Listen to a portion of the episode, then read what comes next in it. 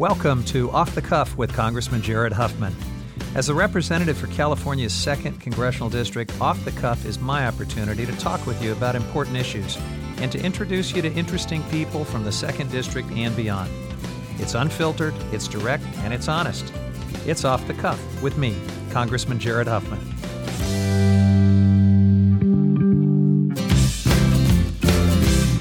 Welcome back, everyone. Tonight we're going to do a very different podcast. It'll be more unscripted, unplanned, maybe unprofessional. We'll see.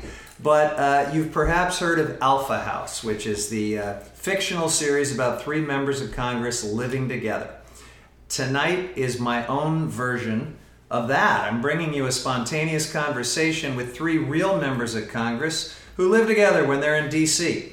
Myself, Beto O'Rourke of El Paso, Texas, and Salud Carbajal of Santa Barbara, California. They're my roommates, and we're recording from the living room of our home away from home here, and we're sitting around having a glass of good second district wine from California because we always have to do that, although Beto's having a craft brew. All right, so uh, look, I'm lucky to have two great, well behaved, fairly clean roommates and I want to introduce them. So, first, uh, Beto O'Rourke, my classmate in the year 2012 from the West Texas town of El Paso, as the song says, member of Armed Services and VA Veterans Committee. Welcome to Off the Cuff. Beto, tell us a little bit about why you became a member of Congress. Well, uh, thanks for having me on the show, and uh, hello to all your, your listeners out there in California and, and across the country. Um, so I ran for Congress because in, in 2012 I was really excited about what was going on in El Paso. And it's a place that, if you've been listening to the national rhetoric uh, coming out of DC uh, from the presidential campaign last year or the talking heads on TV, you could be forgiven for thinking it is this lawless wasteland where immigrants are coming over. Right. Donald Trump says the war zone, right? Absolutely. And and uh, when he was a candidate, talked about taking his life into his own hands by, by going to the border, by, by doing a border visit. What, what's in part exciting to me about the border is that as we are talking about security and our relationship with Mexico and immigration, El Paso is and has been for decades one of the safest cities in America. Um, one of the most successful cities in America in terms of integrating people from all over the world. You know this because you were on the city council. I was on the city council. I'm a lifelong El Pasoan. And, and our safety and our security and our success is premised on the fact that we are a community of immigrants, that we have this amazing connection with Mexico that you can measure in trade dollars and crossings annually.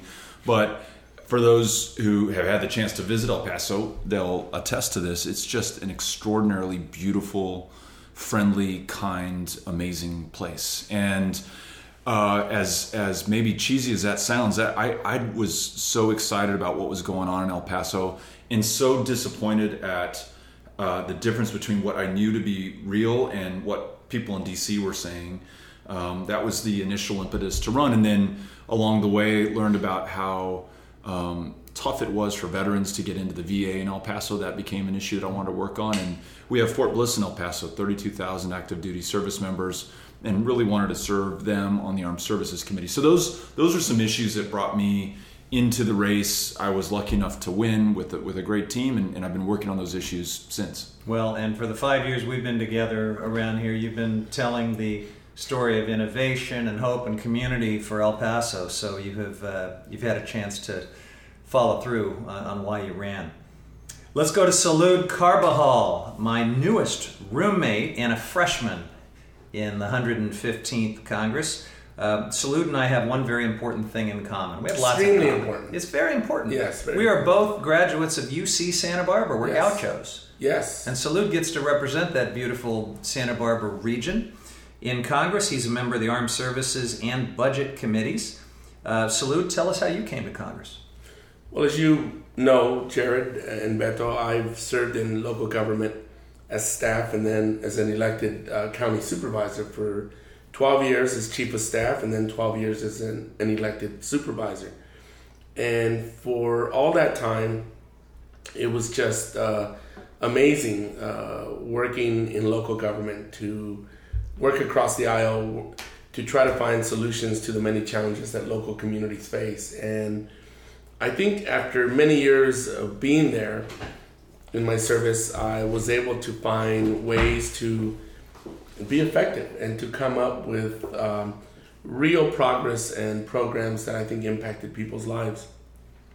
So when uh, this seat became available in Lois, um, Lois Tel- Capps. Lois Capps, former Congresswoman Lois Capps, telegraphed that she might not be running. Uh, I gave serious consideration, talking to my family like we all do, uh, talking to constituents, and I saw this as an opportunity to continue my public service and to broaden my impact to uh, improve the lives of the residents that I was currently representing and the additional residents that are part of the district that I would be hopefully positively impacting by serving in Congress. So for me, it was an extension of continuing that service, and um, very glad I, I took that plunge, and I'm just grateful for the opportunity to be here and to continue to try to make a difference. I got a question. Beto has you in the back. You have a question. Wh- Why the gauchos instead of the vaqueros or the cowboys? Why, why gaucho? Wow. I have Let's- let's I get have, to the I have an answer to that, but I want to defer to my older uh, fellow Wait a minute. Mr. Jared older? Huffman. Just a, he's at least a couple years older than me, and he might have a better answer. I have one, but I want to yield to him as as first uh, answer. So when I'm was when I was at UCSB back in the early mid 1980s, 80s.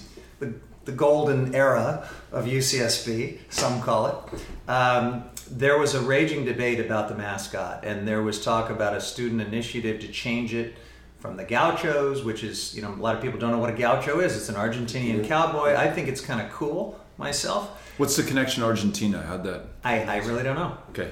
For another episode. We have really great barbecues. Yeah? Yeah, Yeah. yeah. And, and and so there was talk about making it the Sun Bears, UCSB, UC Sun Bears. Ah. That was a little too goofy, I think, for most people. So it's just been gauchos all these years, and I don't know if there's a better reason than Well, I don't have anything to build on that, uh, but I will just say that my um, the, the biggest um, disappointment, if there's one from being a gaucho, is that we never had a football team.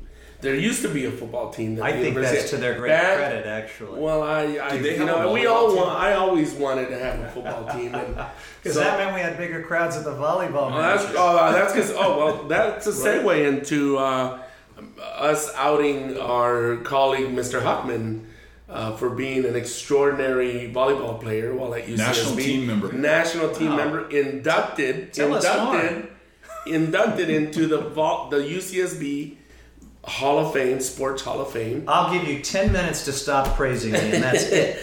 But that's why he's saying that he's uh, just happy that he, you know we didn't have a football team, but. Let's keep moving. Uh, tonight is Monday night in Washington, so let's talk a little about our routine. Each of us had to somehow get here from different corners of the country. Beto, tell us how you came to wake up in El Paso. and- So, interesting travel day. I I started the morning in El Paso, and uh, Amy uh, and I made breakfast, drove to the airport, flew to Dallas Fort Worth. What time? What time are we talking? So we're, this this was kind of a leisurely morning. I, I didn't have to get on the plane till eight ten. So get on In an Dallas, or- 8, 8 10 a.m. flight in El Paso. Okay. And typically I'll leave early, and here's why.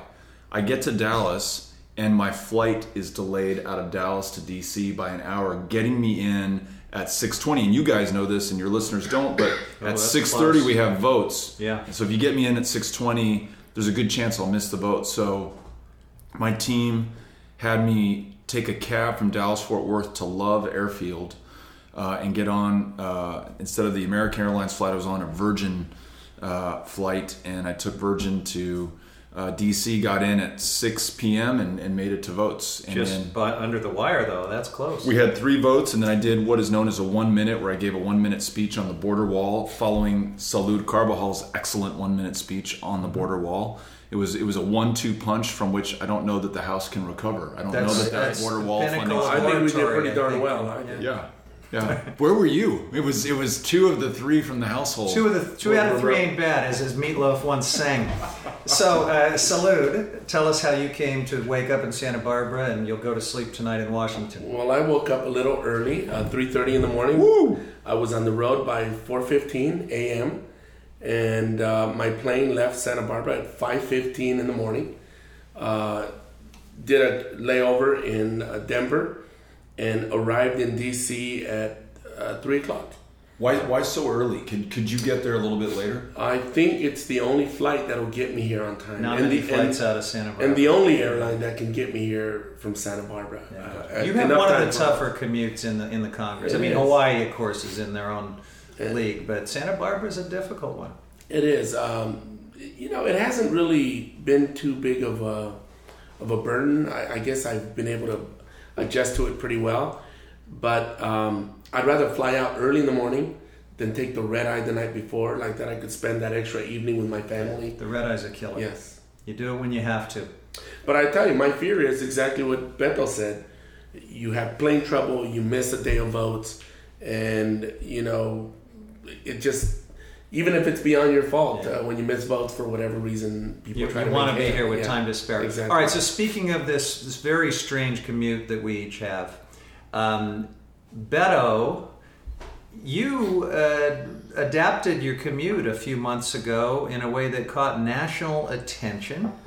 Uh, you got here by automobile, traveling with your neighboring congressman, uh, who's a Republican. You had this great bipartisan road trip. Tell us about that. So Will Hurd and I, uh, he's a Republican, I'm a Democrat. We're both in San Antonio visiting VA medical centers, and Will had found out this was March that uh, his plane had been canceled to DC because of a snowstorm, and I was worried mine would as well, and so we decided to rent a car.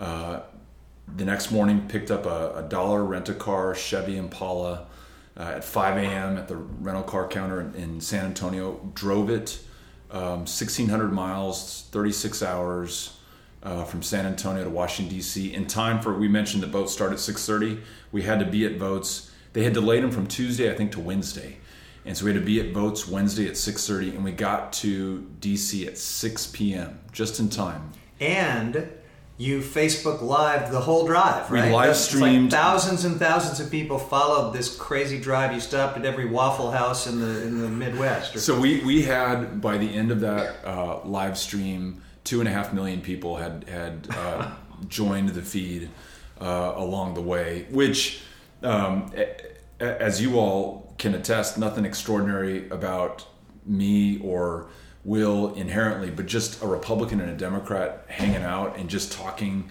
We talked policy, we talked frivolous things. We stopped in, as you said, everywhere that Will could stop, he would stop. And if I had allowed him to dictate the pace, You never would have we here. will we would still have been on the road. Uh, So what? He sees a road sign for Yeah, like the world's largest Yeah. ball of yarn, and he wants to see it. Is- we go into the Best Buy to uh, get something for the car, and he insists on talking to everyone who works at Best Buy, everyone who's in line with us wants to get there. I love it. It's it's amazing. Uh, and when he runs for president, that's going to be He's a very uh, great- personable yeah, he, he loves people's uh, loves people is curious about people. Um, but I was um, the type A who was like, sorry, we got to get in the car and we Gotta got get to we, votes. We got to get to votes. We got to keep moving. So this was a day and a half together in an Yeah. Impala. yeah. Um, at the end of this, were you better friends, or were you about to kill each other? You know, interestingly enough, much much better friends. Uh, we we knew each other superficially from saying hello on the floor, um, but we really got to know each other, and uh, importantly, trusted each other. And as, as you know, Republicans, especially Republicans in close districts that, that have maybe a Democratic majority like Will's, are always afraid that we're trying to, to screw them, that we're, we're going to try to position them in such a way that, that our guy's going to win. And Republicans do the same thing to our guys. And so by the end of that trip, there was trust so that I had an immigration bill and I was able to get Will to join that immigration bill, That's for great. example. And I joined one of his bills. You So- actually had some tangible Yeah. collaboration that Yeah. came out of this. It was really good, very positive. That- how do you beat that, Salud? I, I can't beat that. All I know is that uh, my staff, everybody I was running into, my wife, my family, they're like, "Hey, isn't that your roommate on TV? Good Morning America." I forget. You were all over. He was all over the place. I'm like, It's crazy. it, I was like, that is my roommate. Why the hell did I not know about this? Uh, you know, like, but it was you got great publicity, It well, was- Beto it was is the celebrity of, of our Yeah, he is. household He here. is the I mean, celebrity. he's, he is. We, we can mention this. He is running for the United States Senate. We can't talk any further about it, but um, he's the high-profile guy, and you and I are like in the witness protection program. Well, I'm the freshman, so I'm uh, the, the least the least known. Well, that's why you cook breakfast for us every morning. So Oh, we, sure, we both sure. appreciate that. Sure, I'm, you know, I was try to do my best. I try to do my best. All right, Salud. Um, I know your district really well, having spent some good years there. Uh, I also know as an environmentalist that when people think about the environmental laws of the United States, um, a lot of them can trace that movement back to Santa Barbara, California, and to a specific event that has kind of come to symbolize why we put all these environmental protections in place. What was it, and why is it important to you to, to carry on the legacy of environmental protection representing a place like Santa Barbara? Well, as most many people know, uh, we had the 1969 oil spill, a ruptured uh, pipeline uh, on one of our platforms off our coast, and it really uh, spewed hundreds and thousands of uh, barrels of oil into our ocean, impacted our economy, our environment. Uh, you saw birds, uh, sea life contaminated, uh, gasping for air, washing on shore, and birds just covered with oil. It was most devastating in, in every aspect uh, for our community. And in 1969, And the whole world saw it. Right? the it whole was on the, the- nightly news. It was, I think, the first major oil spill we ever experienced in, in the United States uh, off our coast. So that actually spurred uh, a lot of um, regulation here in Washington to make sure that um, uh, technology that was used, uh, the industry that existed, uh, actually performed their operations under higher standards so that we wouldn't have these types of accidents. And ever since then, Santa Barbara, I, I, I think, has served as a beacon for environmental protection. Uh, It is where uh, many of us believe the modern environmental movement was started, Yeah. where Earth Day was officially Right. started. Well, there are a Uh, handful of these events around the country the Santa Barbara oil spill, the Cuyahoga River catching fire in Ohio, Yeah. the fact that we were on the verge of losing bald eagles and ospreys because of DDT and uh, all of these endangered iconic species, all of it kind of came together under a Republican president in the early 1970s, and there was this burst of environmental legislation that has stood the test of time and is still around. And Santa Barbara County and, and the entire 24th Congressional District, I think, has a heritage of uh, making sure that we advocate for the protection of the environment, of our open spaces, protection of our coastline, uh, making sure that um, we are careful about certain industries uh, such as oil and making sure that uh, whatever exists today is done under the safest conditions. And there's even a movement in our uh, district to s- prevent future offshore oil development off our coast, including the California coast, which is why I and you have, uh, you Jared, have uh, in, implemented Tell us about that bill of yours. uh, well, my bill is called the California Clean Coast Act, uh, which uh, would permanently ban uh, future offshore oil development and the sale of the leases that underpin that industry for the future. which is a timely thing because as we sit here, um, Secretary Ryan Zinke and his crew are trying to move forward with a new leasing plan for the coast of California, which they hope will include new drilling. And from my conversations with him, I think Santa Barbara is very much in their crosshairs. So um, kudos to you. All right, let's go to El Paso, Texas. Back to El Paso. And actually, let's just go to the long border, the Texas border with Mexico. Um, we are going to be voting this week on a government partial government funding bill. When it's a full government funding bill, they call it an omnibus. This one's a minibus that only includes our Republican colleagues' favorite parts of government that get to get funded first. Uh, and of course, one of their favorite parts is trying to help Donald Trump build a border wall. And so we have this government funding bill that includes $1.6 billion for a border wall that I thought Mexico was supposed to pay for. Um, but I also know that a lot of people think is not a good idea in the first place. Right. So, Beto, tell us what's going on. So, one of the things we should all start with uh, is the fact that the, the border has never been more secure in the history of the U.S. Mexico border. So, Crossings and apprehensions are way down. I'll give you yeah, I'll give you a couple examples. Uh, last four or five years, more Mexican nationals have been leaving the United States from Mexico than have been coming from Mexico to the United States. So we don't just have zero migration from Mexico; we have less than zero migration from Mexico. Last year, total northbound apprehensions were just a little over 400,000 apprehended, uh, which is a contrast to, let's go back 17 years to the beginning of the George W. Bush administration. They had 1.6 million apprehensions. So we're down like a quarter from, from peak. Uh, we have 20,000 Border Patrol agents, which is twice what we had uh, back at the, you know, uh, back in 2000, 2001. We're spending $19.5 billion a year on uh, these agents. The walls that we already have, we already have 600 miles do, of right. fencing and walls, including some in El Paso. We have aerostat blimps, we have drones. We have really militarized the border.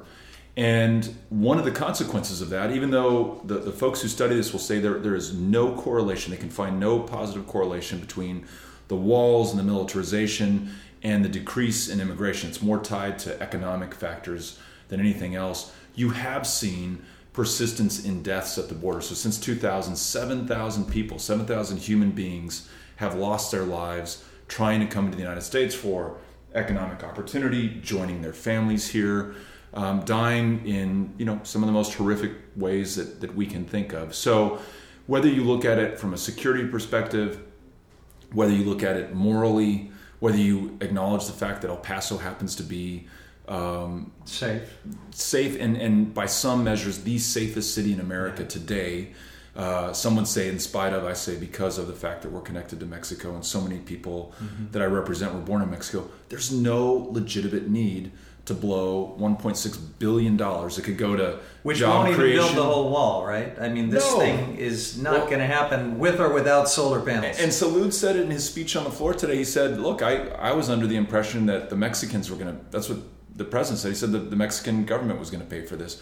Why are we asking those taxpayers we represent to spend this kind of money on something we don't need when there are so many other pressing needs in, in the country right now?" All right, Salud, what did I miss from your big speech on the Well, floor and, about this? and the 1.6 billion dollars is just a, a drop to commence this thing, Right. Because the estimates that have been uh, put forth by many credible organizations say this is going to be a 22 to 70 billion dollar project.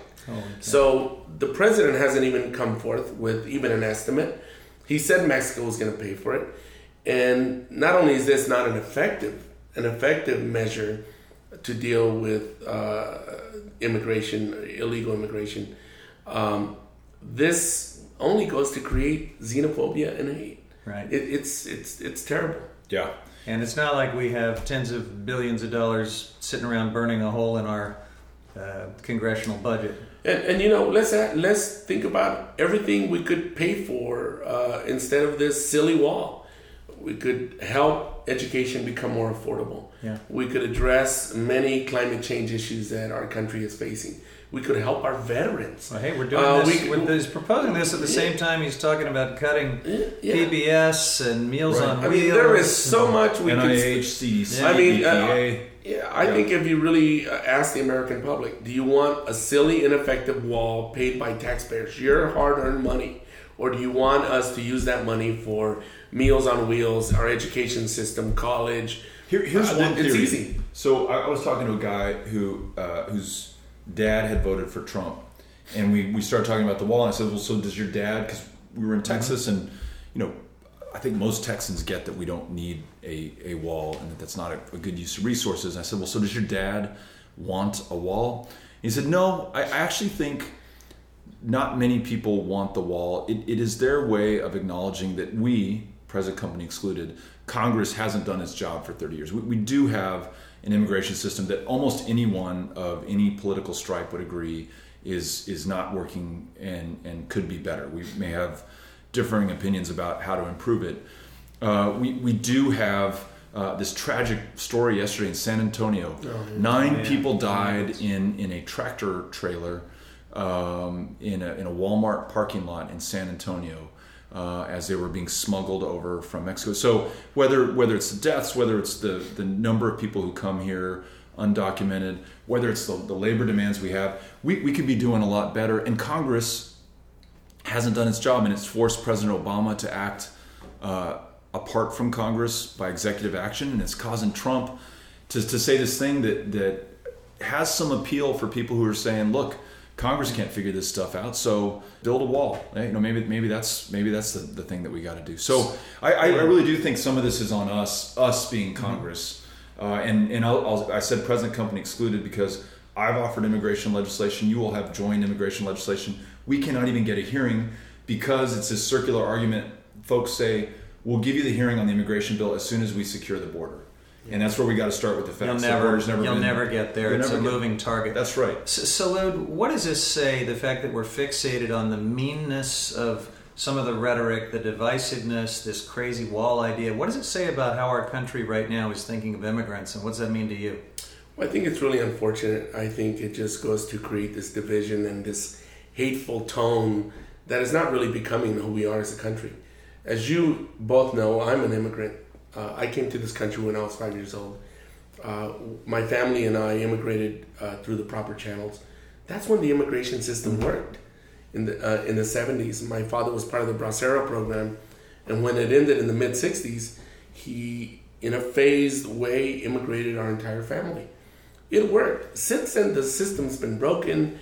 It hasn't had uh, the resources, the staffing, the type of processes to allow people to have a fair shake.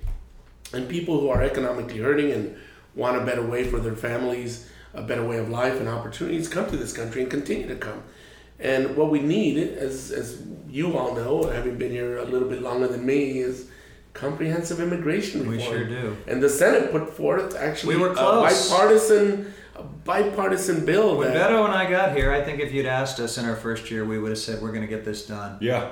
and it just drifted away. Uh, cable news and others sort of began fanning the flames of controversy. People started running for president uh, on these uh, divisive themes, and we lost the political moment. And, and one quick note on this: uh, one, one of the fights, the good fights that we had in the House to improve the Senate bill, was against the, the what was known as the Corker-Hoven Amendment, which uh, was forty-six billion dollars to pump up border security, border patrol, militarization of the border. So.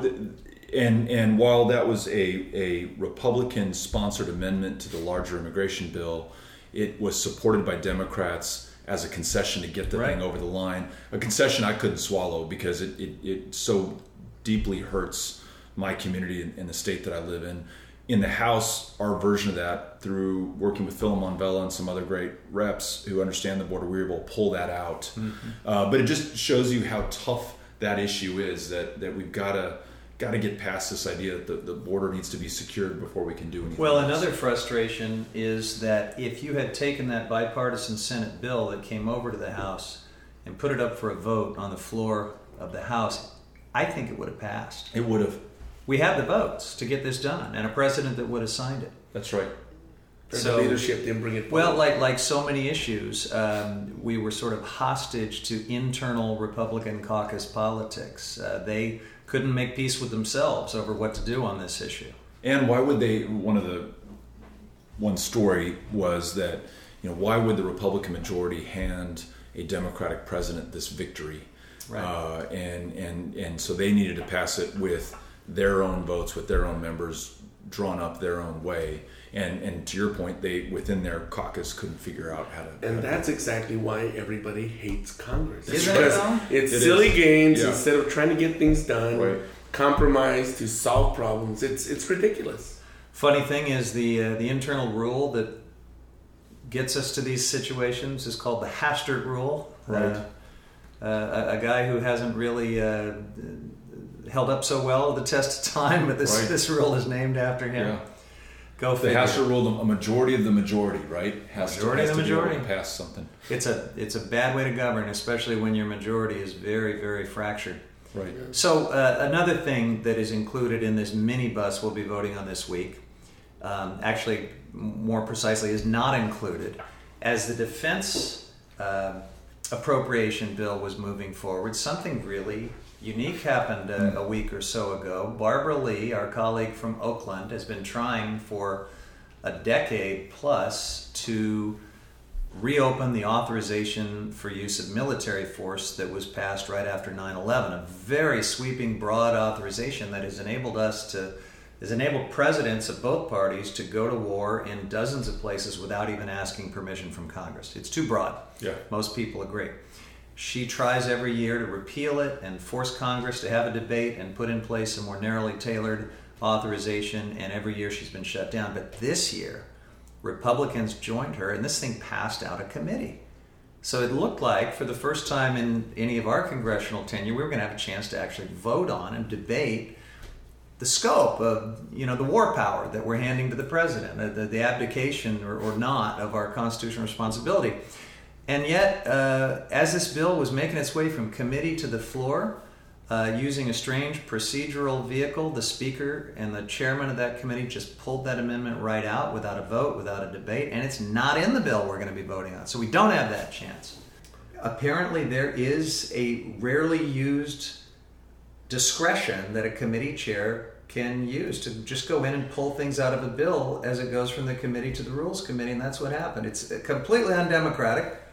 Uh, the And majority undermines members- regular order, right? And it was a regular bipartisan order is a farce Yeah. when things like this are allowed to happen. So I'm sure that she'll come back around and try to get this amendment reinserted This week. this week Yeah. because the rules are being debated. Uh, in the past, she has sometimes been able to get some of these amendments to the floor, but you're sort of subject to the whim of these committee chairs who can decide is it in order, is it not. Absolutely. This place is not a, always a functioning democracy. And and we should acknowledge how, how important Barbara Lee is. You, you said that she's been working on this tirelessly for years.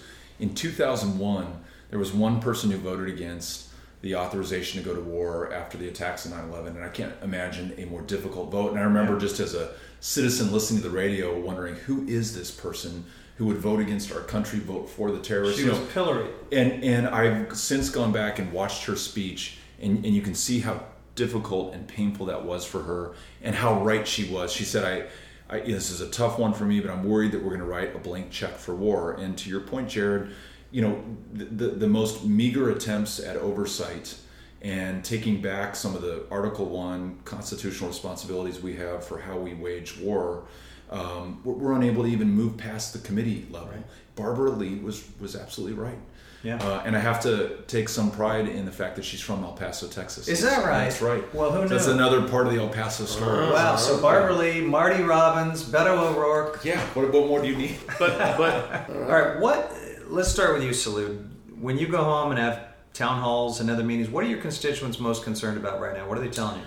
Well, right now the big issue has been healthcare. It's been front and center. Uh, secondly, climate change. Uh, thirdly, um, immigration. Uh, I think a tie between comprehensive immigration reform and uh, the need to get to the bottom of this Russian intrusion into our democracy. Those are the four issues that have been out there. What part of climate change most concerns them? You're, you're ground zero for wildfires. You've got a coastal Drought. district, sea level rise. Is it the impacts of it, or is it their desire to get on with a clean energy economy that can limit uh, the, the effects? I think all of the above: Yeah. clean energy, renewable energy, um, making sure we're not falling uh, behind on addressing climate change.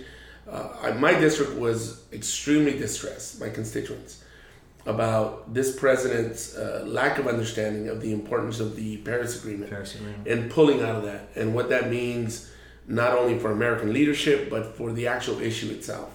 Uh, it was really demoralizing. It was really sad. I just watched last night a movie that I'm going to plug shamelessly in the podcast right now. Uh, it's a documentary called Chasing Coral. I saw that. Have you seen it's it? It's good. Kilmer was having a, a Yeah.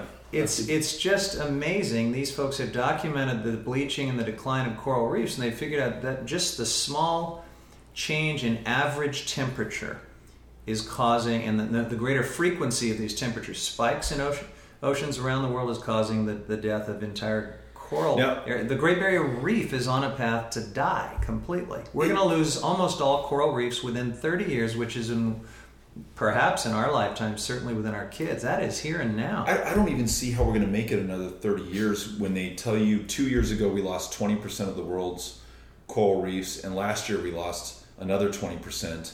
I, I guess that that is it's slowing down now because uh, I guess the waters aren't warming as quickly. Or I don't know what the reasons are. There's a lot But- going on. But when you when you hear the numbers and then when you see the images of this, this these coral are so vibrant and Yeah. they're all shapes and sizes and colors and there's just life all around them. And then they time progress it because they've had these cameras on the ocean floor watching the coral in its bleaching process, and and it is it's The just life is old gone. and ugly and gray. It's got Yeah. wisps of dead matter. the schools of fish are not there. fish are gone. It's re- it's it's a tough movie to watch, but it adds to the urgency of what we're doing here. We got our work cut out for us. I We mean, really it, do. it is. Uh, it's an important time to be in the arena for all of these things. That's right. Uh, what are your constituents, Beto, telling you they want you to do in this arena? I just had a town hall on Friday, and uh, we have one every single month, and yeah, all everyone's welcome. It's in a public place, no holds barred. You can ask any question. Consistently, um, veterans issues uh, are, are at the top of the list, and it, and it could be we have such a, a, large veterans community in El Paso, proud military service history in our community. Are these mostly recent veterans, or It's it, it really uh, runs from World War II veterans uh, to uh, Iraq and Afghanistan Mm-hmm. uh, veterans. Um, you know, sometimes sharing positive stories. Here, here's something that happened at the VA last week. Yeah. I know you're interested in this, Beto, and I wanted to share with you a great experience that I had or my family member had. Sometimes, more often than not, here's a challenge that I've had in Right. getting a service-connected disability claim response or an appeal. but veterans issues stand out as the most Veterans frequent issues. concern. Healthcare uh, Okay. has consistently been coming up, especially in the last, you know, eight to ten months. Um, jobs and education, the two being connected very often. Uh, young uh, gentleman, uh, Carlos, who was at El Paso Community College, uh, came up and asked about, you know, uh, student loan debt, uh, and then how he transitions from community college into uh, a high value, high paying job uh, in the community. So, so economic opportunity, jobs. Right. Um, those those would be the top three in, in El Paso. That's great. Yeah. Uh, on on the veterans stuff, I want to just compare notes a little bit. The veterans I talk to in my district um, encounter a lot of frustrations with the bureaucracy of the VA, but almost without exception, they rave about the care they get Absolutely. at the VA. Has that been your experience too? Yes, if if you can get in, the white um, lines yes, And It- Salud, I should mention, is a veteran, so you you've got some authority on it. and have access to the, the VA system. Right. But th- that's in, in both of your districts. You would say that's that's I would consistent. say so. Yeah, yeah. There, there, the the challenge has been getting in, um, and then uh, a related challenge is yes, the care is good when you get in. It's not always consistent, and you don't have great continuity of care because you you have such turnover Right. in the providers. The rural parts of my district, they cannot recruit and retain That's right. providers. and and so we're we're I'm on the Veterans Affairs Committee. We're doing good work, Republicans and Democrats together on um, increasing flexibility in how you hire, um, increasing flexibility for those uh, directors of VA medical centers for pay and retention bonuses. Right. It, it- and and starting the now to system's recruit. kind of inverted, though. I mean, it, it does reward people for going to the urban areas, and we, we have to figure out some incentives that allow more rural communities to, to draw absolutely quality physicians. Right. Yep. And it's it's slowly getting better. Now I can just use El Paso as an example. We the country has a crisis in veterans mental health care access and connected to that veteran suicide where the estimate is 20 veterans a day take their lives in this country every single day 16 of those 20 have not been to a va either they couldn't get in or they didn't avail themselves of the help there in el paso we've gone from 68 full-time mental health care providers to over 100 uh, full-time mental health care providers in the last four years. And that's because we focused on that and made that a, a priority. Uh, but with you know, absent doing that, you know, people suffer and, and people take their their lives, and that's those many of those are preventable deaths, and making that a priority saves lives. And so I, the committee gets that, Congress is starting to get that, and I will say this for President Trump, and maybe this is the one good thing we can we can agree on about the the president. Uh, maybe there are others, but he chose in David Shulkin the best person I think possible to be the VA secretary, and, and Dr. Shulkin is just doing a terrific job. So I feel very grateful to the president for selecting him and making uh, VA and veterans a priority. Well, it's great to see he's made one good decision at least, right? Yes. Thank, um, thank you for bringing that up. Yeah, I don't know that he gets a lot of positive time on your show. well, he doesn't. and, and, I, you know, he's probably listening right now. Uh, well, he has nothing better to do, it seems. So if, if, if both of you guys could tell President Trump one thing, since he's definitely tuning into our podcast, what would you tell him? I would tell him uh, stop acting like a kid, start acting like a president and work with both Republicans and Democrats to get things done for the American people. Um, stop tweeting silly things. Maybe just stop tweeting. Yeah. It's not bad. What about you, Beto? I, I'd, I'd invite the president to El Paso and I would show him that instead of walls and militarization and this obsession on um, Mexico as an enemy and a threat, uh, you can see a community where we've been very successful and we are very safe because we treat each other with dignity and respect. Uh, we recognize that Mexico is our neighbor. These our are partner. values our president does not always seem to prioritize. We need to get him down to El Paso and and, and have him be good for, for him. Take him yeah. to Rosa's Cantina. It's still there. It's on Doniphan, and would love to to buy him some tacos and a beer and just talk over border issues and see if we can come to uh, some common ground. Or from a taco truck.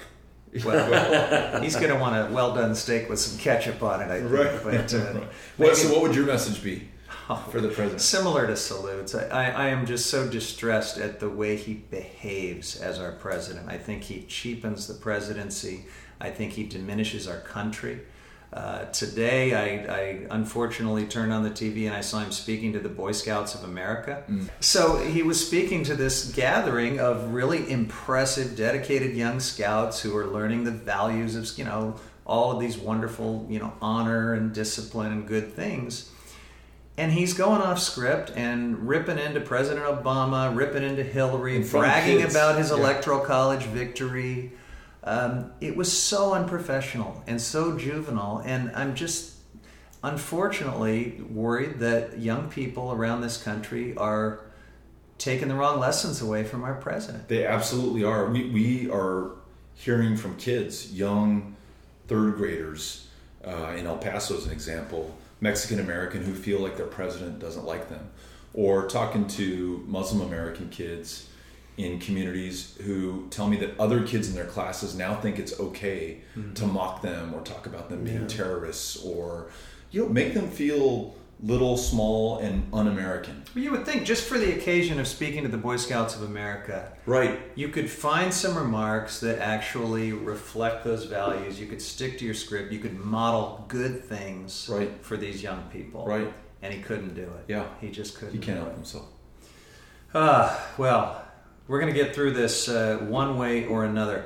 Let me ask one more question here because uh, this has been a great conversation. Uh, a lot of people uh, listening are going to be reading about how congressional Democrats in the House and Senate are rolling out, kind of road testing a new messaging framework. And it kind of roughly uh, is along the lines of a better way, better jobs, better skills, better economy. Uh, do you think that Democrats are on the right track with this? What would you do with this message. If you uh, if you controlled it and we don't. Uh, some people think that we do but right. we have a very small fractional share of these uh, decisions. You know I, will tell you i um, i've been spending a lot of time in texas uh, obviously and, and, you all have been spending a lot of time in your home districts. It, it just confirms for me that the, the best thing that any one of us can do individually is to listen to our constituents or the people that we want to represent and really hear what's on their mind and what they expect from us and then reflect that back in the job that we do or the things that we campaign on.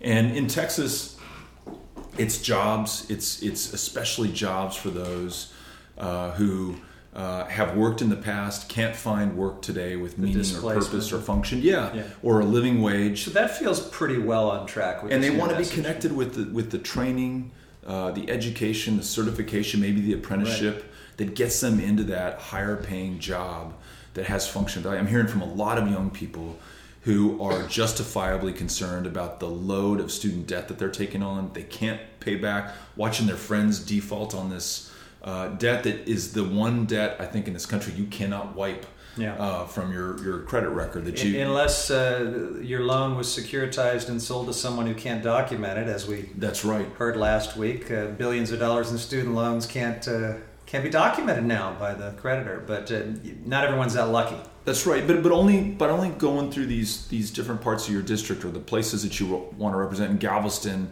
the issue is storm surge protection. In the Panhandle of Texas, they're really proud of the fact that we generate so much wind energy. We're the we're the nation's Yeah. leader in wind energy generation. I can't get those messages from our party leadership. So I, I to be honest with you, I kind of tune that stuff out, and I wish them the best. I hope that they're successful. I know they've got a lot of great pollsters and consultants. Uh, I, I rely on on the people that I meet and have the chance to listen to and want to represent, and that drives the conversation for me. So I wish them the best of luck. We just you're going to have your own message. and Yeah, they're going to have theirs. yeah. And yeah. I don't know. Salud. What do you about do? Well, I, I think a lot like you, the bellwether for me is my constituents. I think that's the best bellwether to understand what the issues are of the day and, and the tone of of the concern that exists in my district. I do think though that uh, this new approach they're taking, focusing on economic opportunity, is a good one. I, I think that as Democrats, we're, we've always been the Big Ten. that's the a Big Ten. value, yeah. Our our platform is so big because it includes so much. But I think that the common denominator that we saw was somewhat absent in recent elections was the economic opportunity. And I think a lot of people still feel left out since the last recession. Yeah, I think people still see that wages are sagging, uh, there's income inequality. And I think uh, they're they're comparing themselves to what they have now to what happened to the recession and what they had before, and they see themselves not not having uh, the type of economic prosperity that they want to have. And I think I, I do think that um, Democrats, this new better deal uh, thing that they they put together slogan, I think it does start to touch on that issue because before we can talk about renewable energy, um, a better education, uh, all those things that enrich our lives and make us uh, prosper, you gotta have good jobs. You gotta have economic opportunities to be a first-time home buyer, to uh, be able to provide for your family. And if you can't have access to jobs and decent economic opportunity, everything else is secondary. I'm just going to add this to the, the focus group here on the, the Democratic messaging.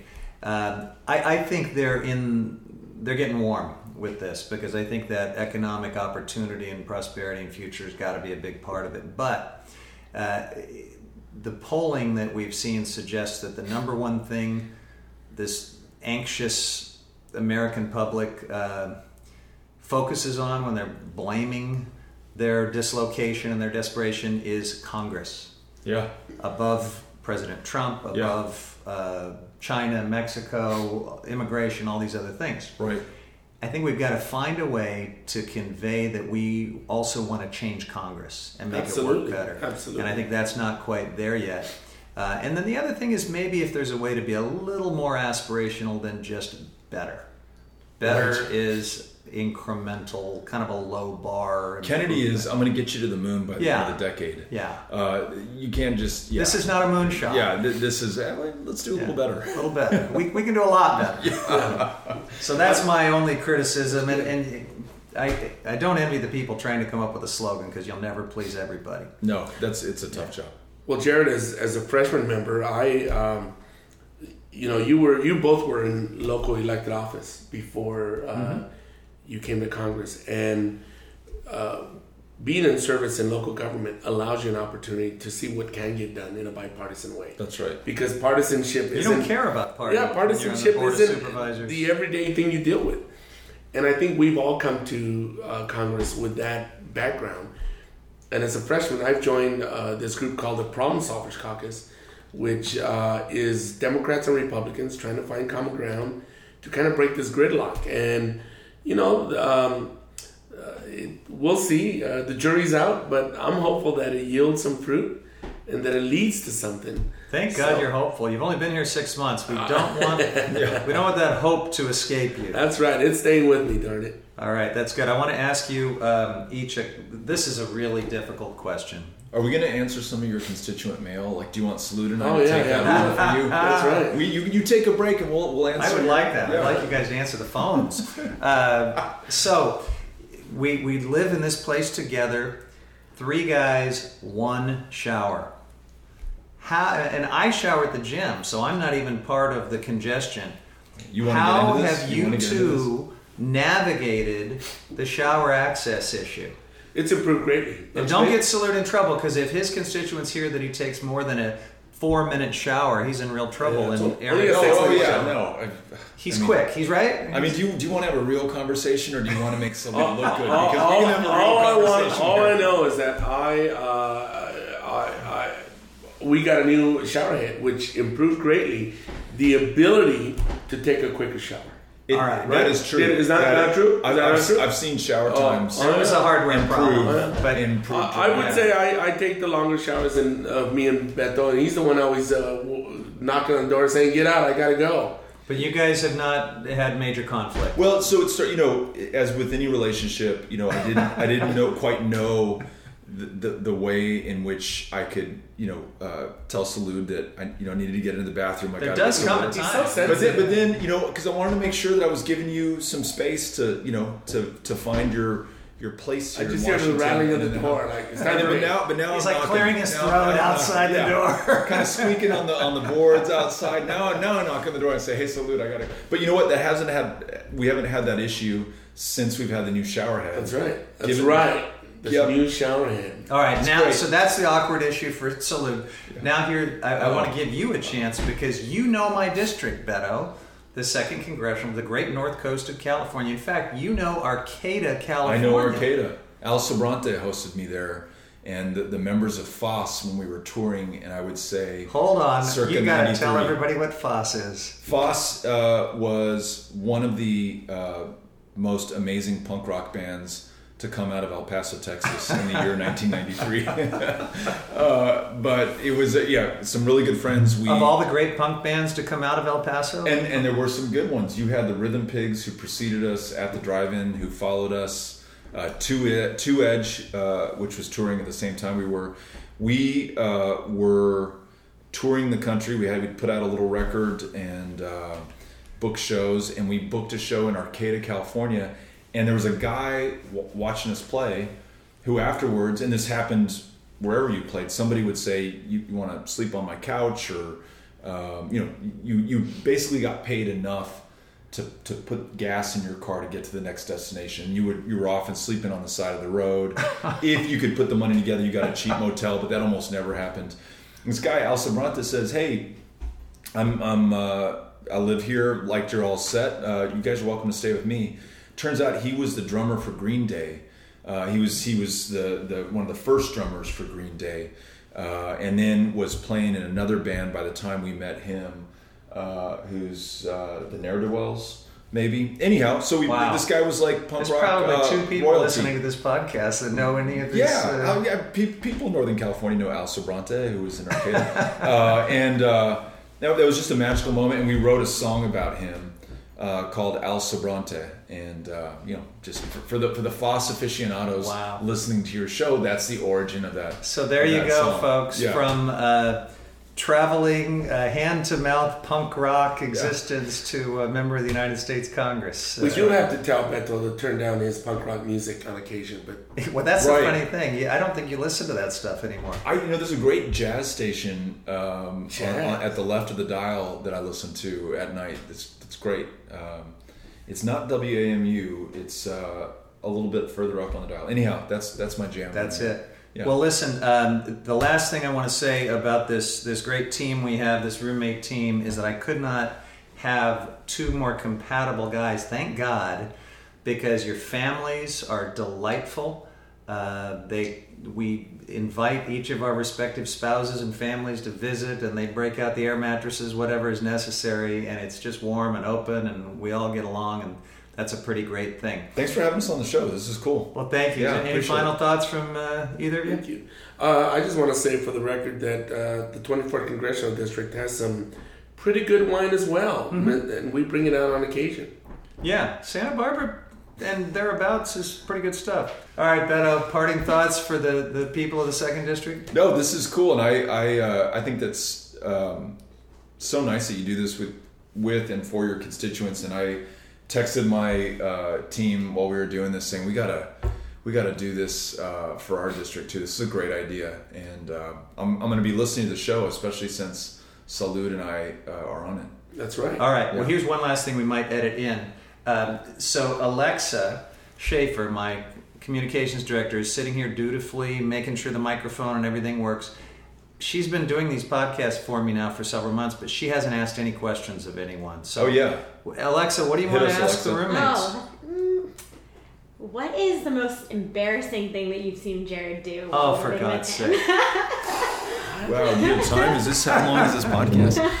Um, you know what? He's he's a cool customer, as you probably have gathered. I, I have yet to see that guy trip up. Some interesting things about Jared, people may or may not know, and you may or may not keep this in the podcast, but uh, a ferocious guitar player. He he will he will dismiss it and uh, be incredibly self-effacing, but uh, can can really knock out the tunes. Beautiful voice. Um, I've I've enjoyed on occasion um, playing guitar with uh, Jared. I'm a good influence because I'm teaching you some James Taylor and other civilized music. I just know three chord punk rock uh, music, and no, so so that's great. Um, Susan is um, amazing. Uh, Jared's wife, who who, if we're honest with ourselves, is is responsible for the shower head that has Yeah. changed. She did. Has changed this place. We, we did bring it to her attention, and unlike Jared, she, took care of it. Yeah, just just of her own, of her own volition. Um, and uh, no, and, and I would say some of our best nights have been when the families are all up here, which which rarely rarely happens. It, you know, we're we each of us fly up on the first day of votes, fly out as soon as votes are over at the end of the week, and really don't get a, a lot of time to hang out together. Um, and so when families are up here and we get to cook a meal, it's really nice. I've, I've enjoyed getting to meet uh, Jared's family. Really good people. Ditto. Well, a little bit of everything in this podcast, guys. Thank you so much. And, Thank uh, you. Thank you for uh, Signing off for now.